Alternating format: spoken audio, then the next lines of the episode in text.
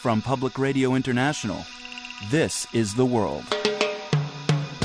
A co production of the BBC World Service, PRI, and WGBH Boston.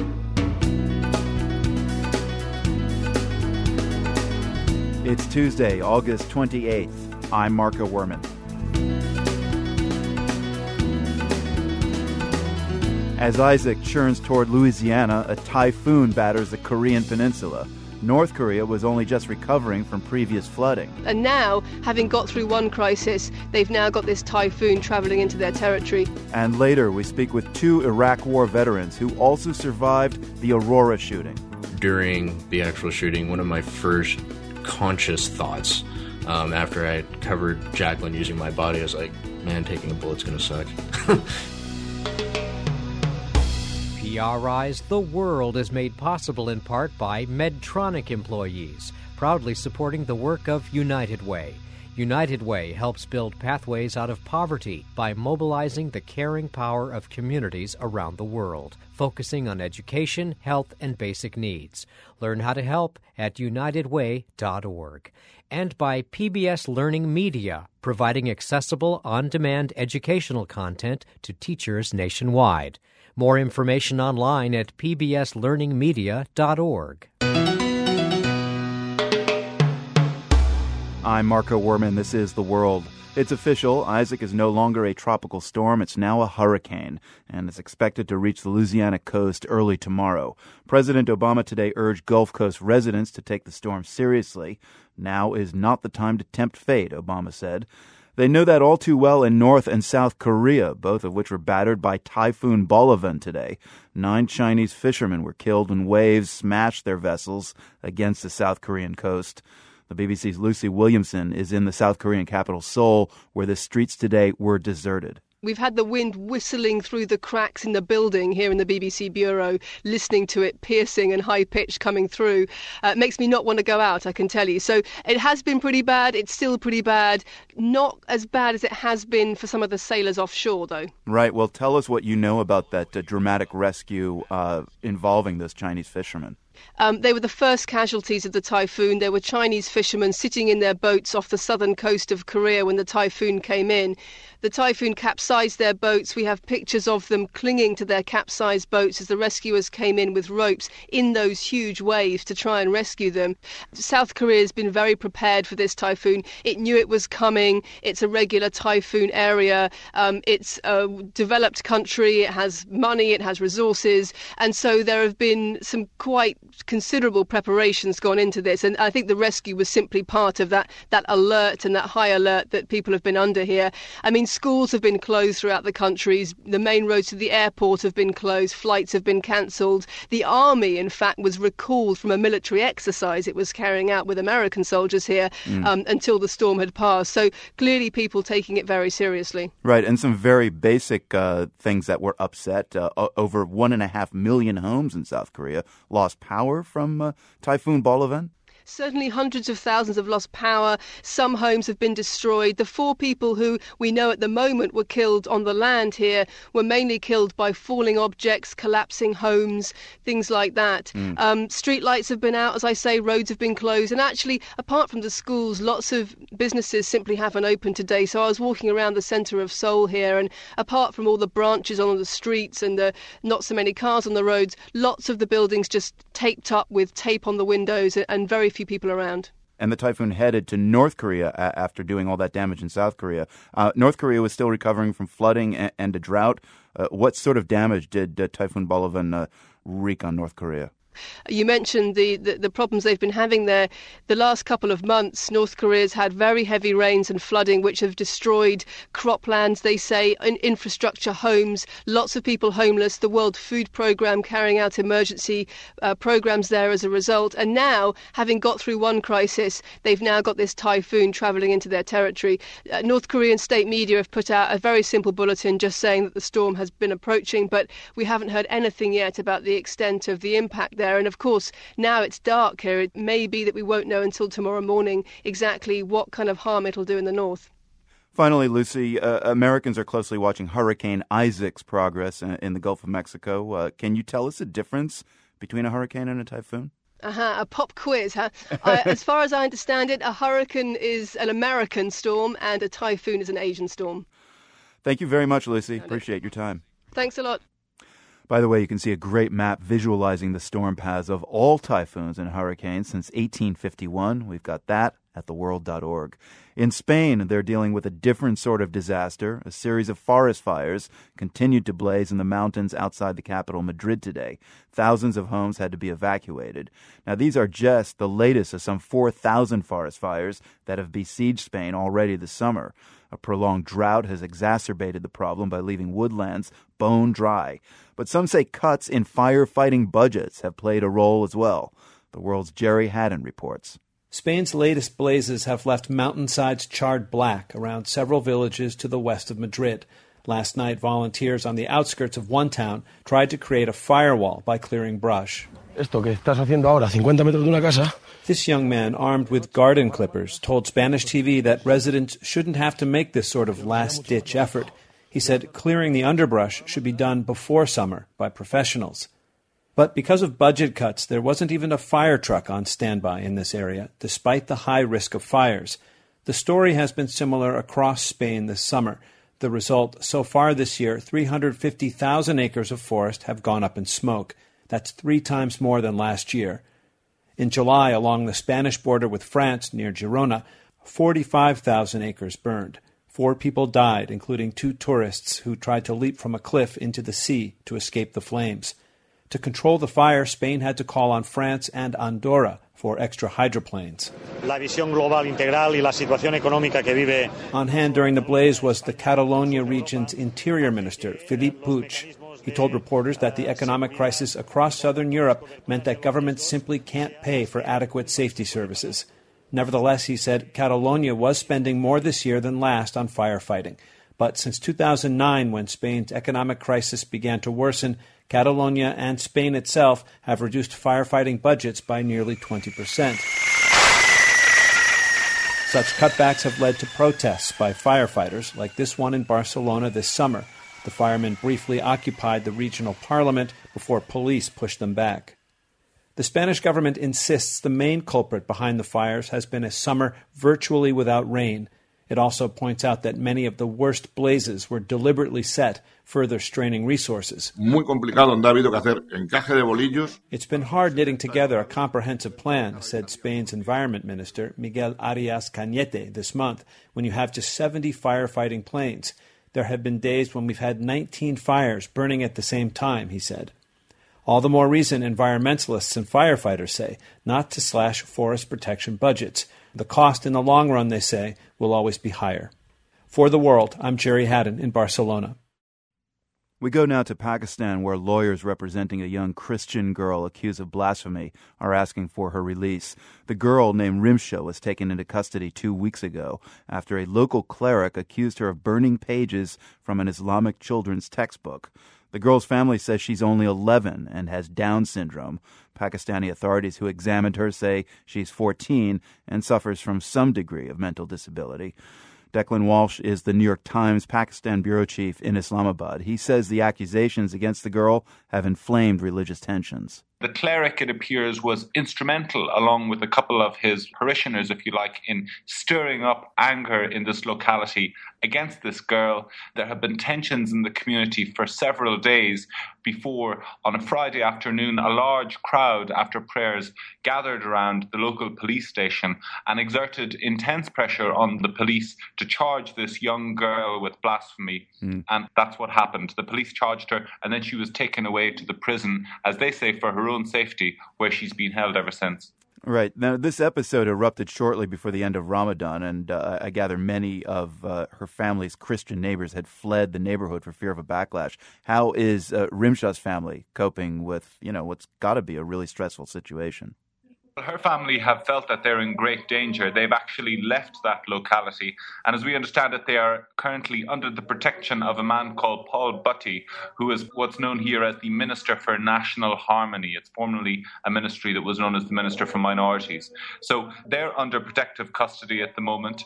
And hundreds of other Christians who live in the same area, according to Christian groups, have also fled for fear of reprisals from their Muslim neighbors as tensions over this issue have grown. As I understand it, some of those people have returned in recent days, but there is still a considerable degree of tension.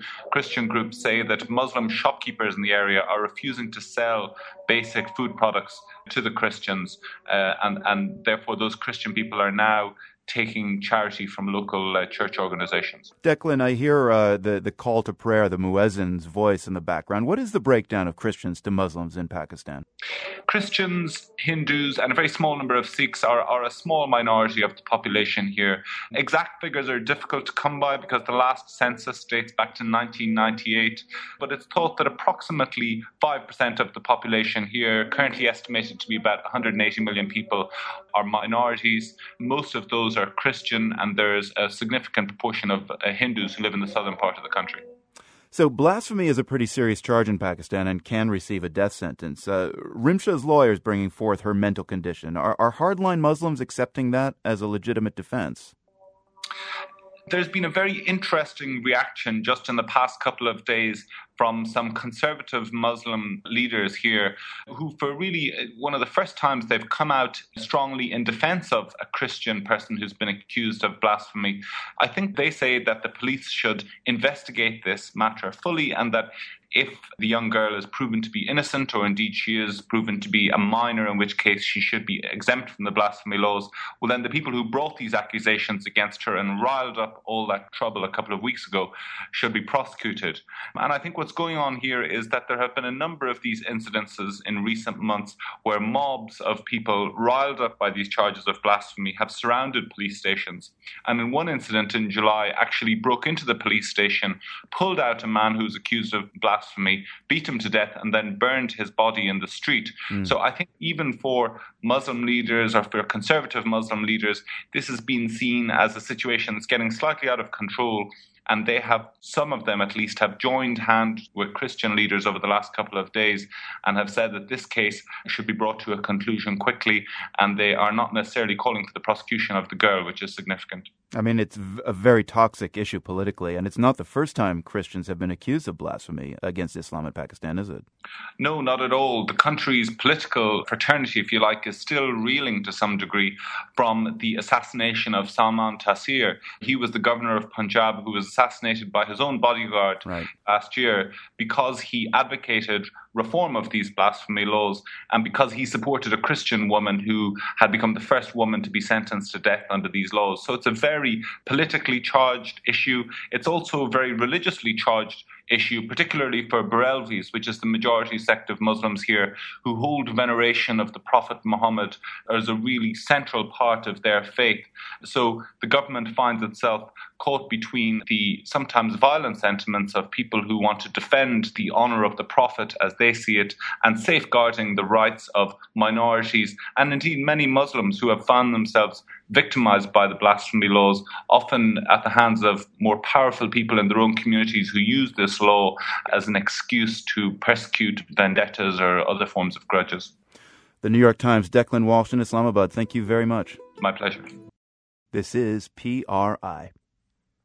The World is brought to you by PRI with help from the Medtronic Foundation, supporting the work of Partners in Health, an organization dedicated to bringing quality health care to the world's poorest people and communities. Learn how to help at pih.org. I'm Marco Werman. This is The World. An Israeli judge today ruled that activist Rachel Corrie was responsible for her own death. The 23 year old American was killed by an Israeli bulldozer in the Gaza Strip. That was in 2003. She was protesting the demolition of Palestinian homes along the border between Gaza and Egypt. Some of the homes were used by Palestinian militants to fire at Israelis or as bases to tunnel under the border. The judge today said Israel bore no responsibility for what occurred during, quote, a military activity meant to prevent terrorist activity. Corrie's parents had accused the Israeli government of intentionally and unlawfully killing their daughter. The world's Matthew Bell has more from Jerusalem. Judge Oded Gershon told a courtroom full of Rachel Corrie's supporters that her death was a regrettable accident and that Corrie herself was largely to blame. Corrie was with a small group of international activists near the southern edge of the Gaza Strip. They were protesting house demolitions by the Israeli army. She did not distance herself from the area, the judge said, as any thinking person would have done. Witnesses said Corrie was wearing a bright orange vest and that she would have been in plain sight. The Israeli driver of the heavily armored bulldozer that ran her over gave anonymous testimony in court. He said he could not have seen Corrie standing in the way. Rachel's parents brought the civil suit against the Israeli military in 2010. Her mother, Cindy, said the family was deeply saddened and troubled by today's court decision. I believe that this was a bad day, not only for our family, but a bad day for human rights, for humanity, for the rule of law, and also for the country of Israel. Cindy Corrie accused the court of shielding the Israeli military from justice by providing its soldiers immunity. She also blamed what she called a failure of the diplomatic process between the United States and Israel. For Palestinians, Rachel Corrie has become a powerful symbol for their national struggle since her death nine years ago. For example, plays based on her writings in support of the Palestinian cause have been performed around the world. But most Israelis view Corrie's story very differently. 2003 was the height of the Second Palestinian Intifada, the Israeli army says it was demolishing houses in the southern Gaza Strip to deny militants safe haven. Judge Oded today said that Corrie and other activists were in effect acting as human shields for terrorists. Government spokesman Mark Regev told PRI's The Takeaway today that Israelis empathize with what the Corrie family has gone through, but today's decision, Regev said, amounts to a vindication of the long held Israeli position that it was Rachel Corrie who put herself in harm's way. This is on the Gaza Egypt border. It was it was a central combat zone. People were killed there every day. Uh, I would say to these activists to heed your own advice of the American State Department. Stay out of a combat zone. People were killed that day. Explosives went off. Grenades were launched. What was she doing there? The Corrie family's lawyer, Hussein Abu Hussein, responded to the charge that Rachel and her fellow activists placed themselves in a war situation. They were trying to stop the destruction of houses without ammunition, without weapons, he said. The only weapons they had were their bodies. The lawyer said Corrie's family plans to appeal to Israel's Supreme Court. For the world, I'm Matthew Bell in Jerusalem. The East hasn't exactly been at the top of the U.S. presidential campaign agenda, but it is a factor.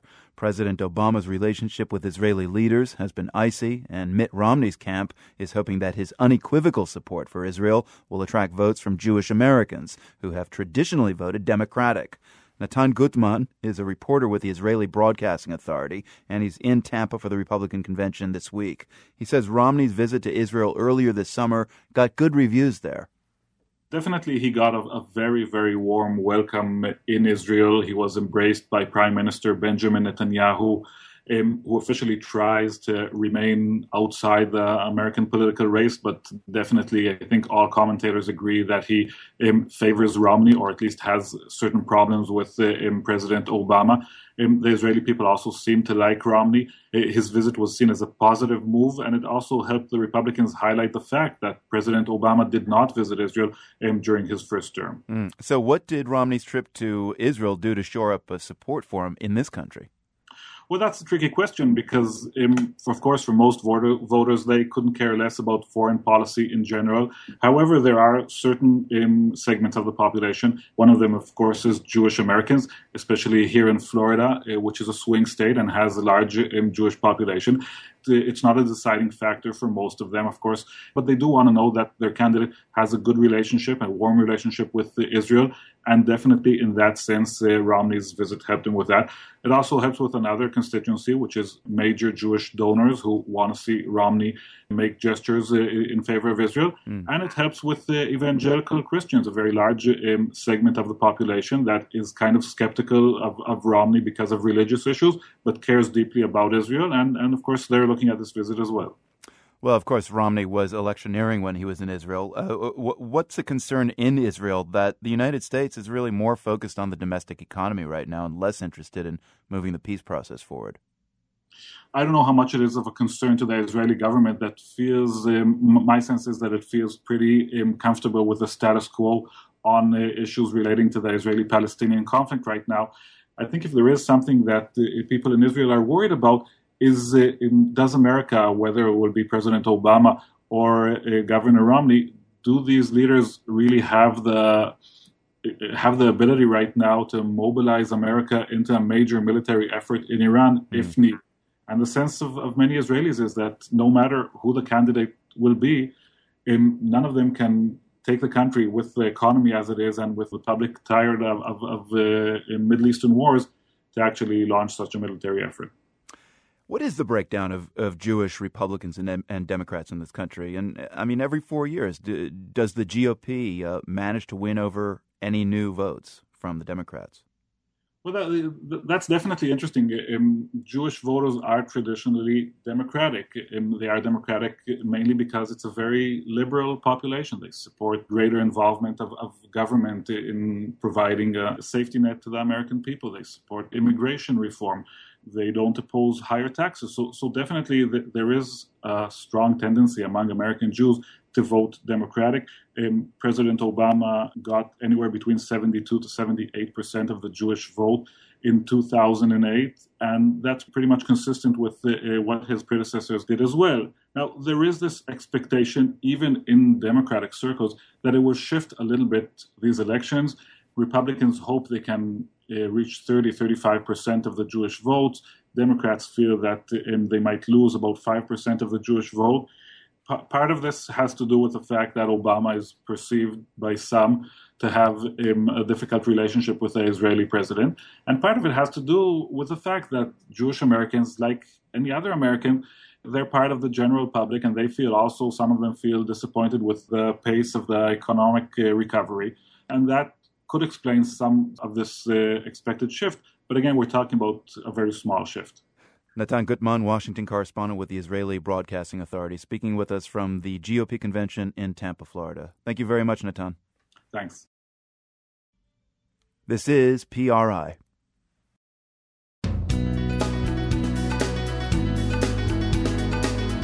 I'm Marco Werman. Ahead, two Iraq veterans who also survived the Aurora shooting on how they've coped. If we hadn't gone to scene therapy, either after Iraq or, or now, we might not be able to recognize those triggers and it might be tearing us further apart than one of us being able to snap out of it and say, hey, there's something deeper going on here. PRI's The World is made possible in part by Medtronic employees, proudly supporting the work of United Way. United Way helps build pathways out of poverty by mobilizing the caring power of communities around the world, focusing on education, health, and basic needs. Learn how to help at unitedway.org. I'm Marco Werman, and this is The World, a co production of the BBC World Service, PRI, and WGBH Boston. I'd like to introduce you now to two former Marines who served in Iraq. Jacqueline Keaveney later and Don later were both intelligence analysts. She was deployed in 2005, he in 2005, and again in 2007. They're also married, and they're movie buffs even attending midnight premieres of hotly anticipated blockbusters. Now, that's important to this story because last July 19th, Jacqueline and Don went to see the midnight showing of The Dark Knight Rises at a multiplex near their home in Aurora, Colorado. Yes, that showing. 20 minutes into the movie, a man began shooting into the audience, killing 12 people and injuring many more. Jacqueline Keaveney later and Don later join us now from Denver. Uh, it's been just over a month since the shootings. How are you both doing? um, all right, but at the same time, it's still difficult dealing with the after effects, the side effects of the stress that was caused by that night. Uh, let, us go back to that night. Give us your take on, on the events. Uh, the alleged shooter this 24 year old man entered the dark theater, threw a tear gas canister, and opened fire. What did you do then? What happened? Because of both Jacqueline and mine's military training, um, as soon as the canister went over our heads, we recognized it for what it was the, the tear gas, as you said. Um, yeah. We immediately started to hit the floor. Yeah, it, it has a tear gas has a very distinctive smell. You never forget it. it was, I mean, as soon as he, he threw the canister, we realized something was really wrong. Now, after the shooting, you both immediately sought counseling. Uh, tell us what was going through your minds and why you went straight in that direction. Uh, we went in that direction because from our experience of going to Iraq and having received indirect fire, we knew it was something that PTSD doesn't just relate to overseas. Yeah. The longer you wait to talk to somebody, the harder it gets. And, you know, with three deployments between the two of us, we've had that happen. Right. You know, I'd, we, we looked at each other and we said, we can deal with this now or we can deal with this five years from now. No. Right. And yeah, go ahead. Uh, just to finish the thought up, like I said at the beginning of our conversation, you know, we're we're dealing with the side effects. If we hadn't gone to scene therapy, we might not be able to recognize those triggers, and it might be tearing us further apart than us. Be, one of us being able to snap out of it and say, "Hey, there's something deeper going on here." Other than just, oh, you didn't take out the trash. And, and you have a child too, so there's a, kind of a, a, greater impulse to go see somebody about what to do next. Uh, your your oh, counselor, absolutely. your, your counselor yeah. actually advised you to go back and see the movie, The Dark Knight Rises, and, and you did. Yeah, we had the idea, and she definitely encouraged us um, to go back and see it. And it wasn't easy at, at all, but we knew we had to do it as soon as we could, and we went back on uh, Saturday uh, to another Aurora theater to finish the movie with friends of ours, and um, yeah. Now, aside from knowing what to do with situations of PTSD, how much did your military training and your experiences in Iraq prepare you for what happened that night in, in the theater in Aurora and afterwards? I mean, the situations are so different. Uh, they are, and I will say one thing: um, your muscle memory kicks in. It's this very eerie feeling of calm, and time slows down. And um, you know, I, I I knew my husband would get us out of there. He's an excellent leader. Like Jacqueline said, there is this kind of calm that washes over you, and it's really surreal. I remember during the actual shooting, one of my first conscious thoughts um, after I had covered Jacqueline using my body, I was like, man, taking a bullet's going to suck. mm. But the training of assessing the situation kicks back in. Okay, what's better to try to engage the target or go for an exit? And I really credit the Marine Corps training for helping me get my wife and my friends out that were with me there that night out alive. I mean, one expects ambushes in a theater of war. Had you yeah. ever imagined anything like this happening to oh. you at home here in the U.S., oh, much less a movie theater? Absolutely not. And when you are in Iraq. You expect it, but you're also constantly prepared. You have a weapon, you have body armor on. It's not a surprise. Right. And as I'm pretty sure you might be aware, uh, we did an article for the Daily Beast. And of course, there's tons of replies from people. And one of the ones that really sticks out to both of us is, oh, well, you didn't stay and stop him. You didn't tackle him. You didn't pull out your concealed carry. You're showing uh, disgrace to the service and everything. That, that sounds got, like kind of an outlier comment, by the way, just to put. Uh, there's actually oh, yeah. quite a few of them. There really? is, but we yeah. yeah, we I mean we've gotten a lot of support, but we've also gotten a lot of people saying, well, you know, somebody had a gun, it could have stopped them, and it's not that simple. You know, since uh, the shootings in the theater in Aurora, there have been uh, a couple more shootings uh, since then. The Sikh temple tragedy and last week in mm-hmm. New York City, to name just two. What goes mm-hmm. through your minds when you hear about these acts of violence? Jacqueline asked me the other day, she's like, is this just a sweep of violence that's just happening to blow up? Or is this something we actually just has been going on all the time? We really just didn't notice it before and we're more sensitive to it and I really don't have a good answer for her. No, uh, and, and I agree. I, I'll take the tack with the fact that these are random acts. Gun control, no gun control, it doesn't matter. If people want to be violent, they will find a way. If they can't get a gun, they'll get a bomb. If they can't use a bomb, they'll, you know, use rocks. Sharp, pointy sticks. I mean, whatever it is that they can get, they'll do what they want to do. Yeah. Well, let, so, let me let me just push you a little bit on that because I mean the United States is the most armed nation in the world with about four and a half million guns sold here each year. Iraq, uh, according to a recent survey, was actually in fourth place, uh, but there is a, a, a, you know there was a war. The U.S. is not at war. After Iraq, does it feel like there are a lot of guns in the U.S.? I mean, do you know people with guns? Oh, we've owned guns. Do you own guns um, now? No, not right now. Mm. Um, we I, I've owned a shotgun a shotgun for home defense. You know, I believe in the right to own weapons, but it's a very difficult issue to take on with sensitivity to the people that have been hurt um, in these acts of violence. I mean, it's it's ignorant to make sweeping generalizations about it, saying, "Oh, we'll get rid of all the guns and there will be no violence," because that is an incorrect assumption. Um, I believe that smart gun controls need to be taken. Um, like limiting magazine size, but I'm not sure that would have stopped any of this uh, either. What, if anything, would you want people to learn from uh, these tragedies, the, the one in Aurora specifically? First of all, I, I, and the reason my husband and I are speaking to the media at all um, is that most people are good people, and I don't want to live my life in fear. The second, the second issue of that is, and the reason we're being so open about our experiences with mental health is while the opportunity is there for the victims and families to partake in the services that are being offered is to partake in those yeah. services. Like Jacqueline said earlier, it's better to deal with it now than to deal with it five years down the road. The last thing that Jacqueline and I want to see is somebody who has problems dealing with the emotions and ending up hurting themselves or others. We don't want to see any more casualties come from this situation. Yeah. Do you allow yourselves to think about the fact that you beat death in both Iraq and that movie theater?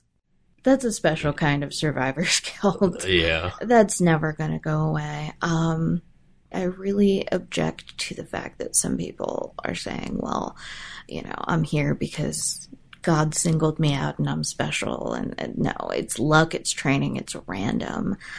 Um, war is not exactly a random act of violence. It makes it easier when you know your fellow Marine has died for a cause, has died for something. It's not senseless. And I think that's why my husband and I feel like we have to talk about what happened to us because we don't want those deaths and injuries to be senseless. I feel compelled to have it mean something. Yeah, almost a, a call to action. Um, having worked with one of the people that passed during the Aurora incident, knowing he was also a, a fellow service member, mm. I don't think he would have been chill with the idea of me just resting on my laurels after this incident. Yeah, going, glad I got out of there, and now I do nothing. We have to get some positivity out of this. Iraq War veterans Jacqueline Keaveney Later and her husband Don Later. The couple survived the July 19 shooting at the Century 16 Cinema in Aurora, Colorado. Jacqueline and Don, thank you very much for sharing your stories and thoughts with us. Thank you. Thank you. Colombia's drug fueled guerrilla war has gone on for nearly half a century.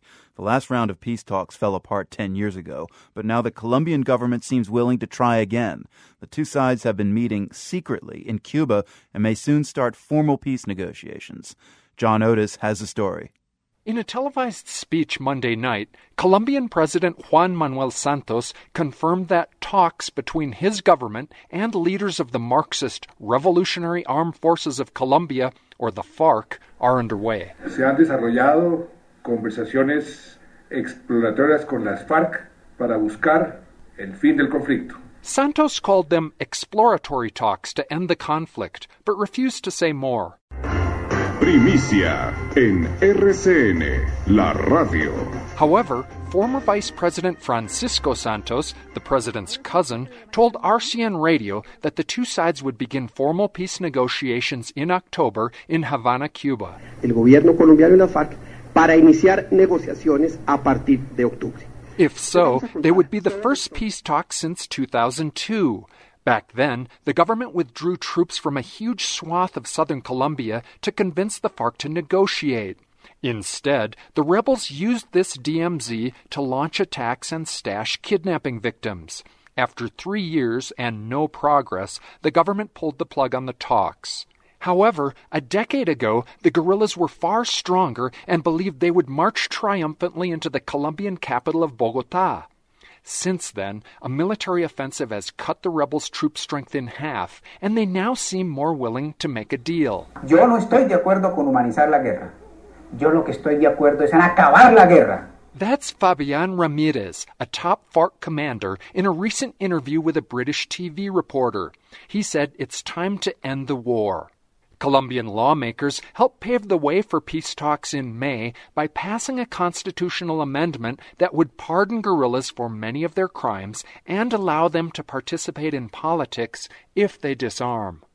Mauricio Rodriguez, Colombia's ambassador to the United Kingdom, told the BBC that government and FARC envoys may also discuss issues like land reform. So I would say, in general, some social reforms and the, the guarantee of a political space for the guerrillas to abandon their arms and engage into politics, traditional politics. Still, Colombians are divided about whether the government should sit down with the rebels.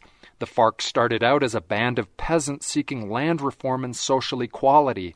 But today, the FARC is widely considered a terrorist group that funds its war through drug trafficking and extortion. Former Colombian President Alvaro Uribe maintains FARC fighters should either be confronted on the battlefield or imprisoned. In a speech on Monday, Uribe said Santos was making a grave mistake. The only thing that should be discussed with terrorists is the process of turning themselves in to face justice. This government has abandoned the people in order to negotiate with terrorists. However, the FARC is nowhere near defeated. The rebel army still has about 9,000 fighters. They have recently stepped up their attacks on government troops, oil pipelines, and electric towers. According to the Defense Ministry, acts of terrorism were up 53% in the first seven months of this year compared with the same period last year. In other words, the war could drag on for years. By contrast, peace talks could help FARC leaders make the transition to legal politics, says Colombian Attorney General Eduardo Montealegre. He said, I would prefer to have them serving in Congress rather than kidnapping people and sowing violence across Colombia. If negotiations with the FARC go well, the country's second largest guerrilla group, the National Liberation Army, or ELN, says it too would like to join peace talks with the government. For the world, I'm John Otis in Bogota, Colombia.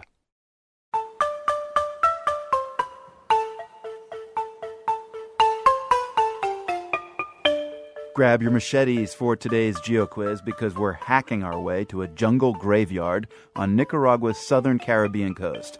Our destination is a former British trading post that's now an overgrown ghost town. It's at the mouth of Nicaragua's San Juan River. In the 1840s and 50s, U.S. industrialist Cornelius Vanderbilt used the former garrison as a base to ship travelers to Gold Rush, California. Residents of the then bustling town had hoped it would become the starting point of the hemisphere's first transoceanic canal, but Panama captured that prize instead, and Nicaragua's dream turned to dust. What's the name of the secluded former British protectorate? The answer is not remote. It's coming right up in about a minute.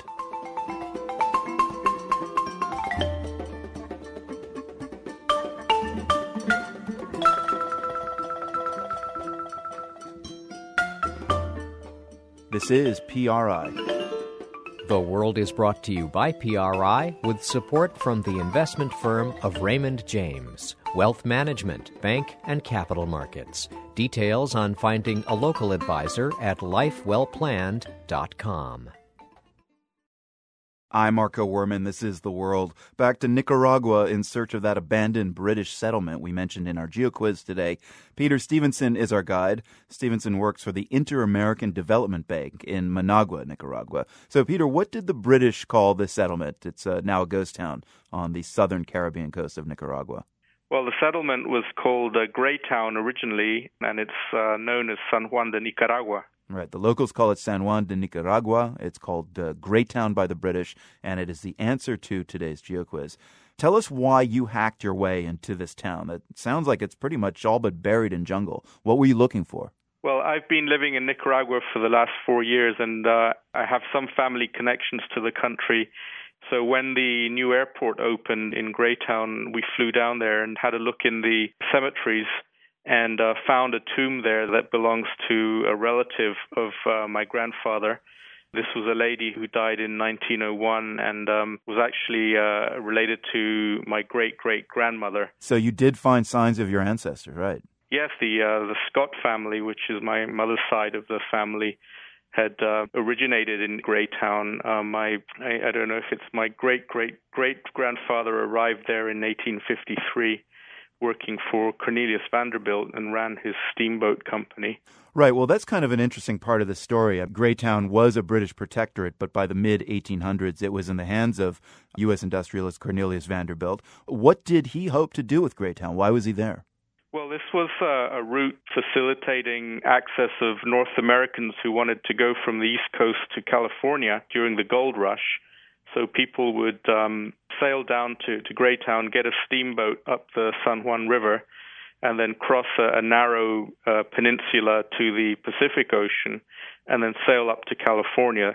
At the same time, that was the, the route that uh, Vanderbilt was favoring for the Interoceanic Canal, which is now, as you know, located in Panama but which is now in the news again here in Nicaragua because uh, the government is looking for partners to develop the, the canal again. The early 1850s, that seemed to be Greytown's moment in the sun, but then uh, boom went to bust. Uh, the U.S. Navy burned the whole place down in 1854. Why'd they do that? It may have been um, disagreements with uh, Vanderbilt or with the British. In those days, there was also a civil war going on in Nicaragua between liberals and conservatives, and that's what created the conditions for the invasion of Nicaragua by William Walker, who was really acting on behalf of Vanderbilt, um, who was basically, I think, trying to take over the country to facilitate the whole interoceanic uh, canal project. Right, and then to send Greytown into total oblivion, the, the canal project went to Panama. How stiff was the competition for the canal? Well, it, it was very competitive. One of the ways they discredited the Nicaraguan option was to show a postage stamp with a, a volcano in eruption, a Nicaraguan postage stamp. And as you know, we're a very volcanic region here. Panama doesn't have as many volcanoes or, or any, if at all, compared to Nicaragua. And when that postage stamp was shown around the U.S. Congress, it was said that this was a very dangerous and unstable part of the world and not suitable for a, a, major project like that because of the, the earthquake risk. So that's one of the tricks that was played in, in order to move the project to Panama. Peter Stevenson works for the Inter American Development Bank in the Nicaraguan capital, Managua. He trekked to San Juan de Nicaragua, a town known in English as Greytown on Nicaragua's Caribbean coast. Peter Stevenson, thank you very much for speaking with us. You're welcome. Finally, today, we turn the airwaves over to our guest DJ from Zambia and Southern Africa, Manasseh Phiri. He's got a musical treat for us from neighboring Zimbabwe. Today, I have some interesting music for you from a young lady called Hope Masike, who plays the traditional Shona instrument known as the mbira. The music is from her new album called Mbira, Love and Chocolate, and here's a beautiful track called Povom Povo. Mm-hmm.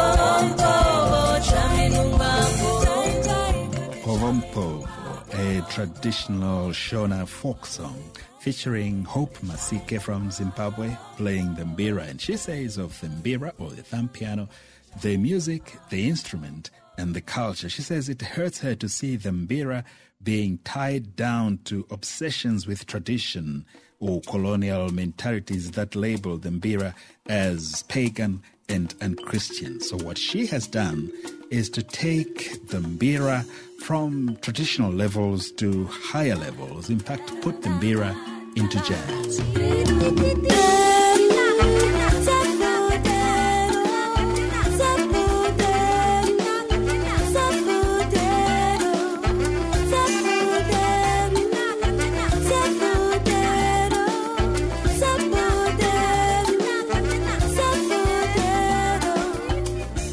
Because of You. Hope Masike from the album Mbira, Love and Chocolate, taking the traditional Shona Mbira instrument into the jazz level, and specifically into Afro jazz. The last track that I want to share with you from the album Mbira, Love and Chocolate by Hope Masike from Zimbabwe is called Inyoni. And Inyoni is a bird in the Ndebele language of southern Zimbabwe. Don't let your dreams fall,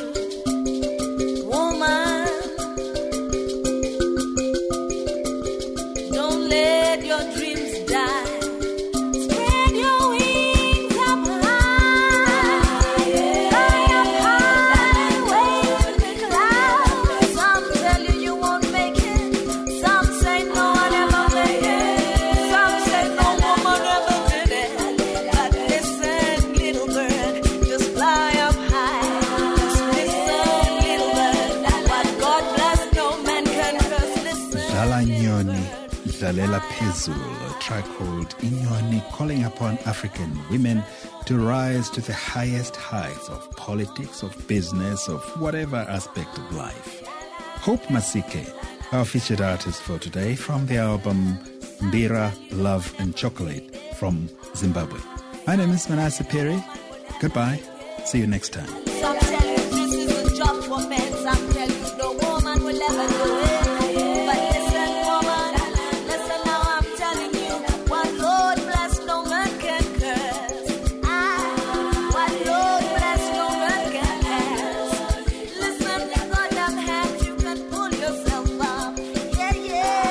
Can see a video of the wonderful Hope Masike playing the Mbira, performing the track Be Still. That's at theworld.org. From the Nan and Bill Harris studios at WGBH in Boston, I'm Marco Werman. We'll be back tomorrow.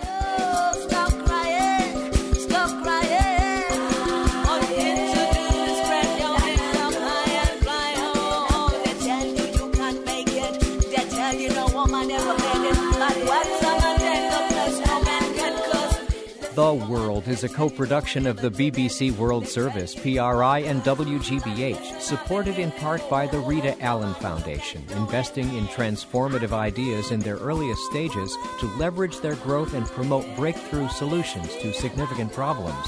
Online at ritaallen.org.